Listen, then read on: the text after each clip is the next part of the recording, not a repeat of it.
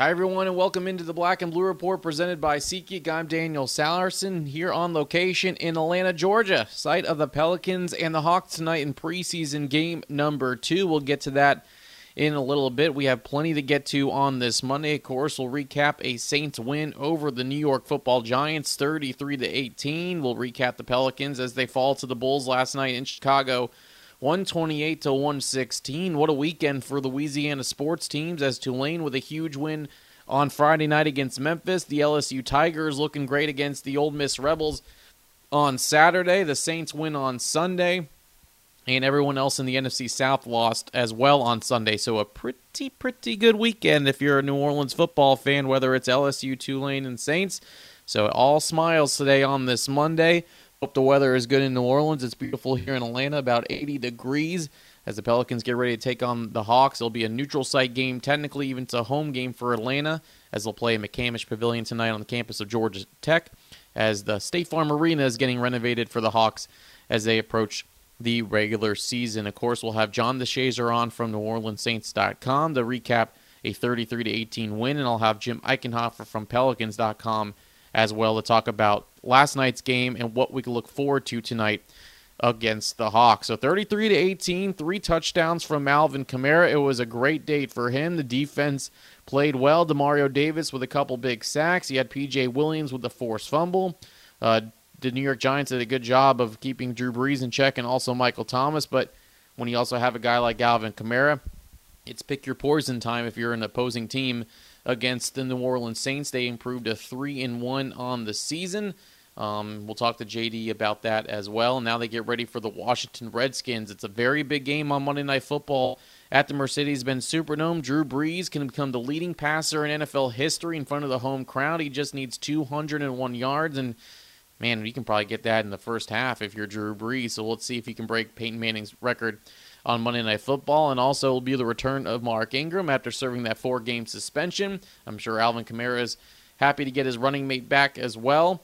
And so there's plenty to talk about leading up to that game on the 8th, but we'll focus mainly on the win over the Giants yesterday. And your New Orleans Saints are leading the NFC South Division at 3 and 1. So enough rambling from me. Let's get to our guest today, John DeShazier, Jim Eichenhofer. They're yours right now. This is the Black and Blue Report, straight from the source. No appointment radio, wherever, whenever. Now, from Studio B or from wherever the Saints or Pelicans might be, here's Daniel Sallerson.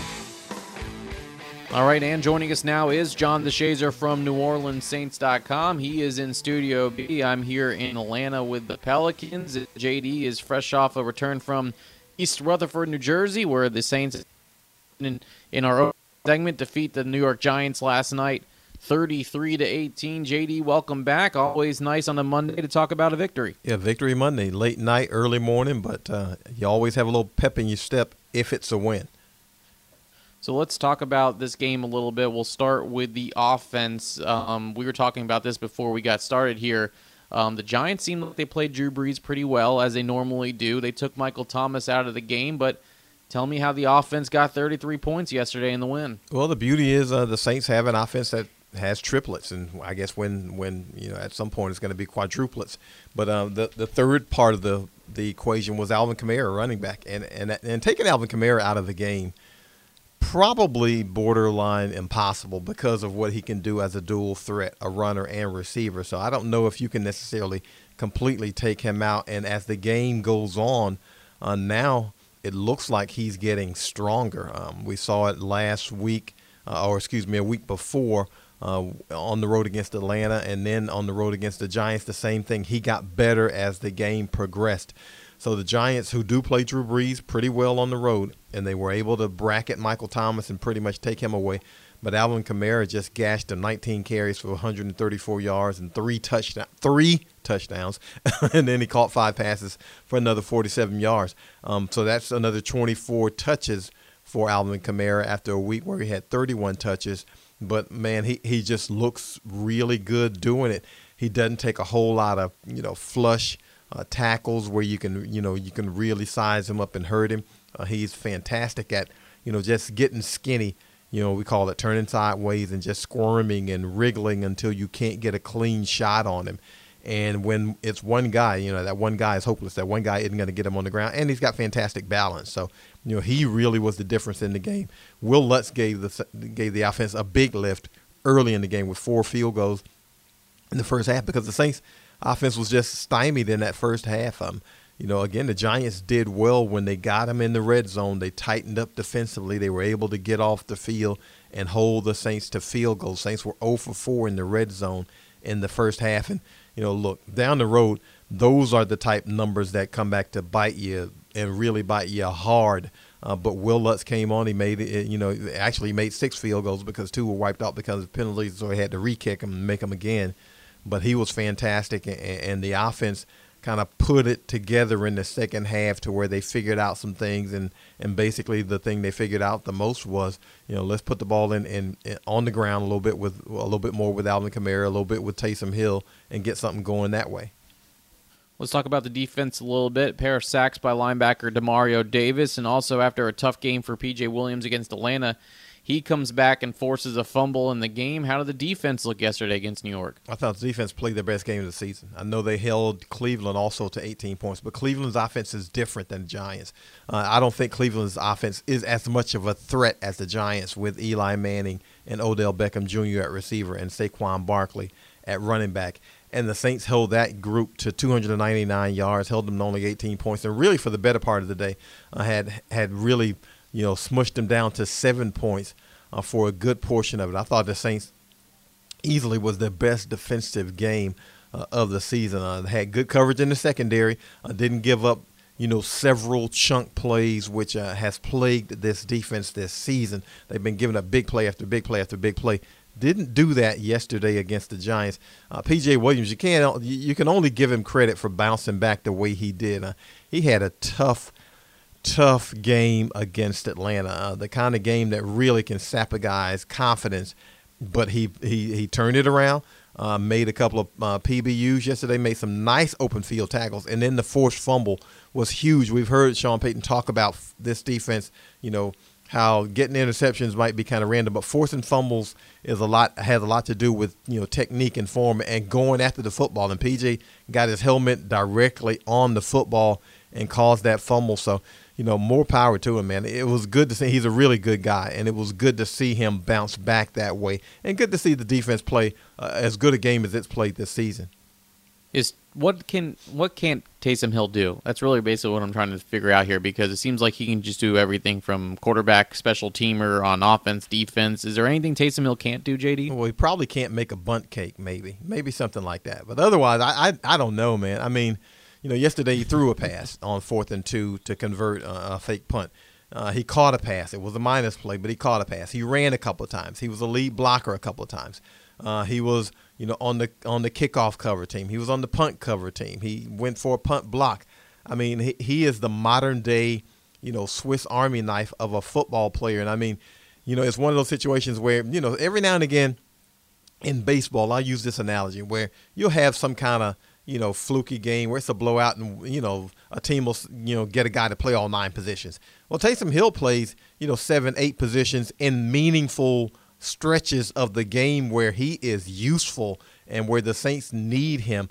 And to see that in an NFL game, man, you don't see that in, in you don't you you rarely see it in high school, much less the NFL. You definitely don't see it in college where uh, players begin to specialize in certain situations. And Taysom Hill, man, he is just a fantastic asset for the Saints. He can give you some snaps in those short yardage situations because – as Sean Payton likes to say. You know, basically, it kind of gives you a situation where you've got to account for him, and you now you don't have that extra defender if it's Drew Brees, because Drew Brees, as good an athlete as he is, in the running threat that Taysom Hill is. But now you take that that equation out of it, and you got to account for him. And and yesterday, a perfect example. He did a little zone read down on, on the on the goal line, and once he kept it, probably wasn't the best decision in the world. But the next time, rather than keep it, he gave it to Alvin Kamara, gaping hole for a touchdown for Alvin Kamara. So, you know, those are the things that he's able to do for this team, man. And actually, he threw a pass at quarterback, too. Should have been caught for a touchdown by Alvin Kamara. Alvin, Alvin probably owes him one on that one. I'm sure Alvin will say he should have caught that pass. But man, Taysom Hill can do some things. He is he is a phenomenal uh, competitor, and he is just. I don't know of many guys who are as versatile as, him. I mean, everybody who plays those specific positions that he's filling in at, you know, if they do it all the time, they might be better. But no player in the NFL, I don't think, for my money, is better at him collectively doing all those things.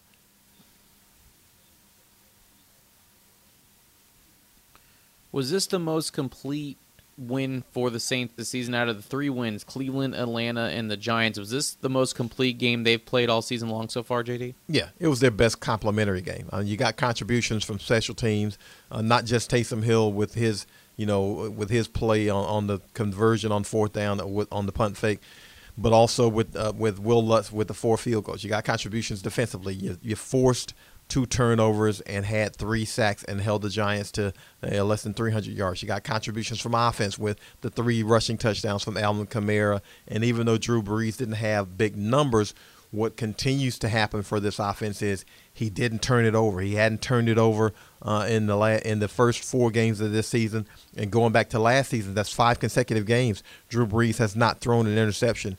And if he's not turning the ball over, if the offense isn't turning the ball over, you like the Saints' chances in any game because we know eventually this offense is going to come around. And by the way, with this offense, another 14 points in the fourth quarter. Uh, every game this season, four games, they've scored at least 14 in the fourth quarter alone, and that's you know that's high level execution at the most crucial points of the game and it's hard to buy that. Do you want them to have to do that every game? No, but it's good to know that you can use it when you do need to have it, Daniel. Which uh, takes us now to Monday Night Football against the Washington Redskins. I agree, JD. It's nice now that you know that the Saints are capable of scoring in the fourth quarter, whether you're down or have a lead, knowing that you can either put a game away or come back potentially in the final frame. But let's do talk about the Washington Redskins Monday Night Football, and a lot to talk about, JD, for the fact that Drew Brees, 201 yards away from breaking the record for most passing yards in a career. And then Mark Ingram comes back, which I heard he was at the airport after the game greeting his teammates. I know, I'm sure everyone is glad to have Mark Ingram back, but should be an electric atmosphere and a huge game for the Saints on Monday night against the Redskins. Man, it's going to be huge. I mean, and when you get back a Pro Bowl running back like Mark Ingram, who had the season he had last year, uh, the best season of his career, and as big as it is to get him back, of course, that's going to be a secondary story to Drew Brees, 201 yards away from the all-time uh, lead uh, in passing yard in the NFL. Man, it's been a phenomenal career, a phenomenal Saints career for Drew Brees, and for him to be able to set that record at home. Uh, you know, the football gods kind of looked out for the Saints a little bit on that one for him to be able to do it uh, prime time. Only 201 yards. Look, he might get that in the first half. I mean that might be a situation where the Saints really go for it to kind of get it out of the way, and that way you can have all the pomp and circumstance out of the way uh, at the end of the, at halftime, and you can kind of get back to the, really get back to the game because you know if if you talk to Drew, man, he's he's got a look on his face like, you know, yeah, he understands the accomplishment, and I mean, you know, you don't get to be as accomplished as he is without you know having an ego and and without you know taking pride in what you do, and yet it's almost one of those things where he's like, you know, look, I just want to kind of get this over because I just want to play ball. And the team is in a really good groove right now. So I think they want to get it over as quickly as possible. But man, it's going to be a fun atmosphere. It's going to be fantastic to be in there to watch him do his thing and to see Mark Ingram come back because, look, Mark is a, a, a really important component to this offense.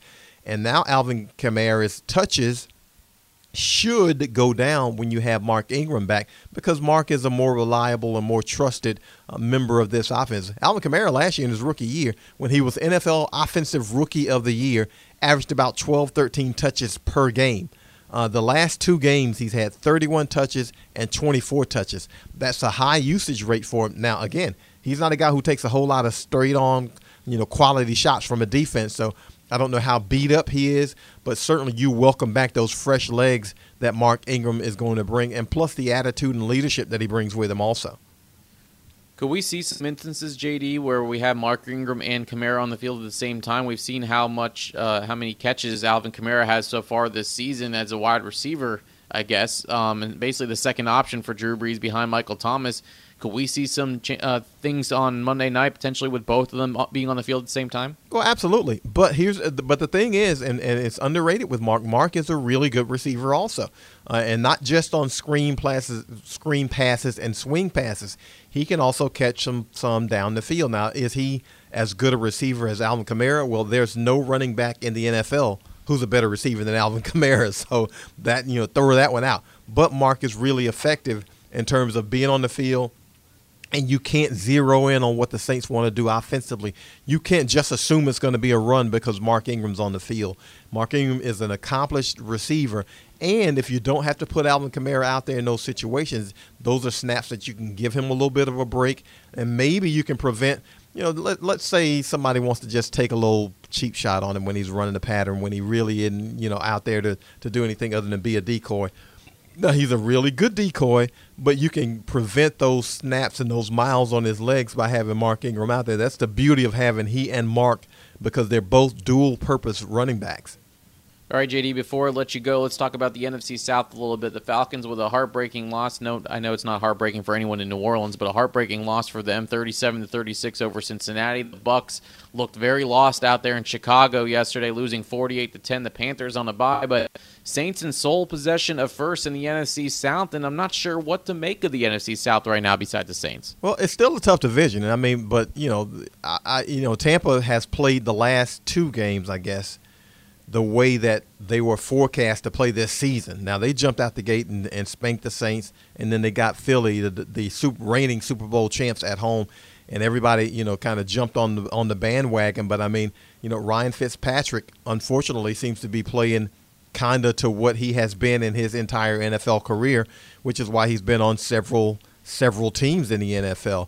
Uh, the Falcons have had back to back heartbreaking games. Well, really it's been a coin flip. They could have won either one. They could have gotten the Saints, and the Saints, you know, gutted one out in overtime, and then they could have gotten Cincinnati, and Cincinnati was able to pull off one down the stretch. In the last 12 seconds, uh, Falcons give up a touchdown pass. So I think the division is still pretty pretty formidable. Uh, you just had a couple of losses. Now the way Tampa got blown out yesterday in, in Chicago, look that that's the kind of that's the kind of game that kind of shakes your foundation a little bit because you know losing is one thing being beaten down and humiliated is another. The beauty of the NFL is, you know, hey, or sports, period, it only counts for one loss, so you can bounce back quick, quickly and get back on the field. But man, you know that thing can sting, and that really can turn a season for you. Now with them, they do have a little jump start in that they have Jameis Winston back. He played a lot of that second half yesterday, and he really is their franchise quarterback. If you want to be honest about it, so you know they might be able to get back on track with him. But at the beginning, man, I thought this was going to be a really tough division between uh, the Saints, uh, Falcons, and Carolina. And the Falcons have shown, you know, they're they're a couple of plays away from um, you know back-to-back wins t- against tough teams. And Carolina, we know, is always a team that's hard to beat. So I think the NFC South is going to be okay. I mean, it generally is. I know there were a couple of seasons ago where I want to say the division winner. I can't remember who it was. It might have been Carolina one with maybe a seven and nine record, a seven, eight and one, or something like that. That that this division is not yep, that division. this division in that division anymore. Uh, so I think it's going to be a dogfight to the end. And fortunately for the Saints right now, uh, they're sitting on top of the hill. All right, that's John DeShazier from NewOrleansSaints.com. Of course, follow him on Twitter at John DeShazier. Is it at John DeShazier or at John underscore DeShazier, JD? Uh, just at John DeShazier. It's regular old me. All right. Simple enough. Uh, he'll have everything leading up to Saints and Redskins. And of course, we'll talk to JD leading up to that game on Monday Night Football next week here on the Black and Blue Report. JD, I appreciate it as always, and we'll talk to you when we get back, my friend. Uh, we're looking forward to it. And you guys have a great call in Atlanta and uh, have a safe trip. All right, appreciate it. When we come back, speaking of the Pelicans, we'll talk with Pelicans.com writer Jim Eichenhofer. But first, a word from Sanderson Farms. Who do we champion at the Sanderson Farms Championship? We champion the children of Mississippi. Each year, all championship proceeds go to charities across Mississippi, including Batson Children's Hospital. Join us October 22nd through 28th at the Country Club of Jackson for first class golf, fun, and good, honest Sanderson Farms chicken, all to raise money for charities like Friends of Children's Hospital. Visit SandersonFarmsChampionship.com for your tickets today. As promised, joining me now from Atlanta is Jim Eichenhofer from Pelicans.com inside his penthouse suite here in Atlanta. We won't disclose the hotel just because of all the fans that are dying to meet Mr. Eichenhofer here in Atlanta, but the Pelicans will take on the Hawks in the second game of the back to back. Jim, I really like your digs here in Atlanta. This is pretty sharp. Thank you. I'm glad you like it. I like. I'm glad you appreciate the accommodations. Speaking of fan support, um, I know Georgia is your old stomping grounds. I'm wondering like what time the parade is later today. Is there going to be the parade in your honor at some point? I, I I'm waiting for the invite to that. So there's two parades today. There's one in my hometown of Marietta, Georgia. That starts in about an hour. Um, and then there's one in, in Atlanta about two hours from now. I think we're just going to ride right from Marietta, Georgia into Atlanta. And then I think I might just take that float. It'll be like kind of a New Orleans parade float. I'm just going to take that right uh, onto the campus of Georgia Tech. What do you think? That sounds like a lot of fun. I'm, I'm really looking forward to that. All right, well, let's talk about the game last night, Jim. The Pelicans fall to the Bulls 128 to 116. Not really concerned as much with the loss just based on the personnel that was out there. The starters played a good chunk of the first half. Then we didn't see a lot of them in the second half. But let's start with that starting rotation. Most of them played 15 to 20 minutes. Saw Elfrid Payton and Julius Randle each with 25 minutes. I can understand that with them being new guys. But overall, the starting lineup, what were your thoughts on them? I mean, I think it was great to see just to see it on the floor. To you know, you spend the whole offseason picturing like how is this going to work and what are their roles going to be. Obviously, there's a ton of things that they need to work out in terms of chemistry and where everyone fits together and how they're going to play off of each other. But um, I thought it was really encouraging just to see the way that Julius Randle played and um, Elfrid had some good moments. I think he, Alvin Gentry said after the game that he was a little hesitant. I think he made a couple bad decisions or wasn't sure, you know, where other guys were supposed to be when he was trying to make a pass. So maybe was a little bit um, less aggressive looking for his shot. But I think that's natural as a point guard. You want to come in the first game and show people that you're going to play unselfishly. So, but but overall, I thought it was it was pretty encouraging. A lot of the things that we saw, and it was cool, really, just to to see, like I said, the some some of these guys actually get on the court with Anthony Davis and Jrue Holiday and and E'Twaun Moore and some of these other players. I was really encouraged by Julius Randle in his versatility last night, bringing up the ball up the court, um, his passing, some of them some nifty moves behind the back passing. At um, what did you see from Randle? I really liked how it seems like he'll fit really well in this offense.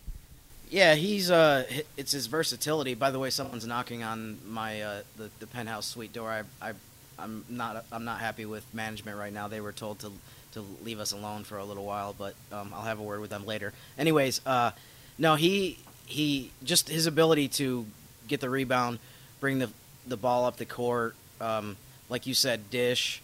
He can score around the basket. A couple times, I thought he made life miserable for Wendell Carter last night. A couple times, the rookie for the Bulls that was drafted in the lottery, where it was a one-on-one situation, and Randle just basically put his head down and bodied Carter and just kind of shoved him underneath the basket and then put the ball in. So that was something that um, a, a, few of the other guys on the, few of the Pel- of his teammates on the Pelicans noticed is just something they saw during workouts and obviously during Randle's career with the Lakers. But just his ability to put his head down and take it to the basket and get there and score at will whenever he decides to, to do that was something that was impressive and something I think is going to help the, the team this year a lot. Frank Jackson wasn't shy uh, shooting the ball last night. Five of fourteen, uh, tied with Jrue Holiday for most points with sixteen. I was completely okay with him shooting that much. Uh, seems like he has a lot of confidence in himself, and we saw some of the things that we were looking forward to seeing out of Frank last night. Yeah, I tweeted at one point something to the effect of that he has been really aggressive shooting the ball, and right after I tweeted that, I got a couple texts from various people saying tell him to keep shooting, do keep doing, just double down on that. So I thought his approach was really exactly what you want to see from a rookie or a guy who's playing in his first game. That he was very confident and went out there to try to score, and and really every time he was open, he was looking to shoot. So um, I thought too that his some of his um, his pull up threes were really impressive to me. You don't see a lot of guys that are brand new in the league be able to do that and have the confidence to do that. So all, overall, he was he was really impressive, and that I thought that was a really good start. He, like you said, he took a lot of shots. He wasn't very efficient, but you can see a lot of the reasons why people are excited about him and the guys that have been playing with him and against him in workouts and that kind of thing for the last couple months have constantly been saying, you know, look out for this guy. He's going to be dangerous and he's going to be somebody that can help us. And I think it re- it really raises your antenna when you hear that because to me there's an unwritten rule among guys in the NBA where you don't talk up a player who hasn't actually proven anything on the court in even preseason or any regular season games. So uh, people are people are definitely excited about seeing what he can do this year. Let's talk about another Duke product in Jahlil Okafor, who unfortunately got hurt late in the game last night, was on crutches afterwards. We don't know the extent of his injury. I think we'll know more later today. But before he got hurt, JD, I was impressed with how Jahlil Okafor looked, don't you think? You just called me JD in my own hotel suite. Uh, I'm sorry, we had JD on before. that's all right. Um, the the um, know he he was really good. Uh, I thought his people who watched him play for the Sixers and Brooklyn, he was kind of a ground bound player. He's talked about this himself a few times that um, just getting in better shape. He, he, he looks a lot more athletic. He had a dunk that even brought a Bulls player off of out of his seat for a split second um, because it was such a resounding slam. And he also had a, a block on the defensive block on the other end where he swatted the ball away from somebody and then tracked it down. It just seems like he's doing stuff that we don't. I don't remember him seeing him do much in his with his previous two teams. And granted, the last year or two, he didn't he didn't even really play that much, so we didn't see anything from him, good or bad. But um, I think it's been it's been nice to see and encouraging to see just the type of player that he is when he's in so much better shape. On, let's talk about. I'm just kidding. I'm just going to tell you a different name until the, the interview's over. It's been we got in late, you know. Bear with me here. Let's talk about um, the pace because I know that's one of the things that Alvin Gentry is focused on through this preseason. He wants to go even faster. Were you happy with the pace last night in preseason game number one? Well, Joel, uh, yeah, I thought he, uh, I thought the team did a really good job of pushing it. it. It seemed like they were in the open floor a ton in the first half, especially with the starters. It was constantly Julius Randle bringing the ball up the court, like I mentioned, off of a rebound Jrue Holiday had a ton of situations where he was able to just create and he had tons of room. So one thing that Alvin Gentry mentioned after the game, I think is obvious, but you might not necessarily have thought about um, in a preseason game where you're not that tuned into everything, is that um, you know Mirotic didn't play. So think about it when Mirotic is on the floor with some of these guys, and how much even more that opens up the the up room for people. So I'm really looking forward to seeing with what can happen when you have some of these guys that can create off the dribble and do different stuff, and then have a shooter like Nico on the court as well. This is David Wesley here with the Black and Blue Report. Okay, we're done with that, anyways. Uh, Jim, before we uh, before I let you go, let's talk about um, tonight's game against the Atlanta Hawks. It's the first preseason game for Atlanta, obviously our second one here on the back to back. With that being said, I'm not sure how much we're going to see of the starters, just based on it being a back to back into preseason. Not sure how the rotations are going to go. We might see some of those younger guys that we saw in the fourth quarter. But what should Pelicans fans look out for tonight? I know you can watch it on the Pelicans.com live stream, but what should we look out for tonight as far as whether it's the pace again, whether it's a certain player? Um, just talk about what we can look forward to. I'd say the player that I'm the most interested in specifically for tonight's game is probably Elfrid Payton, just to see the way that he um, plays, just getting more comfortable with every game in terms of the system, and getting a feel for um, you know when guys are going to cut, when to shoot, and when to pass. That's always a big question that every point guard has to deal with, especially with a new team. So um, I'm looking forward to really probably mo- most closely watching him to see how he plays tonight.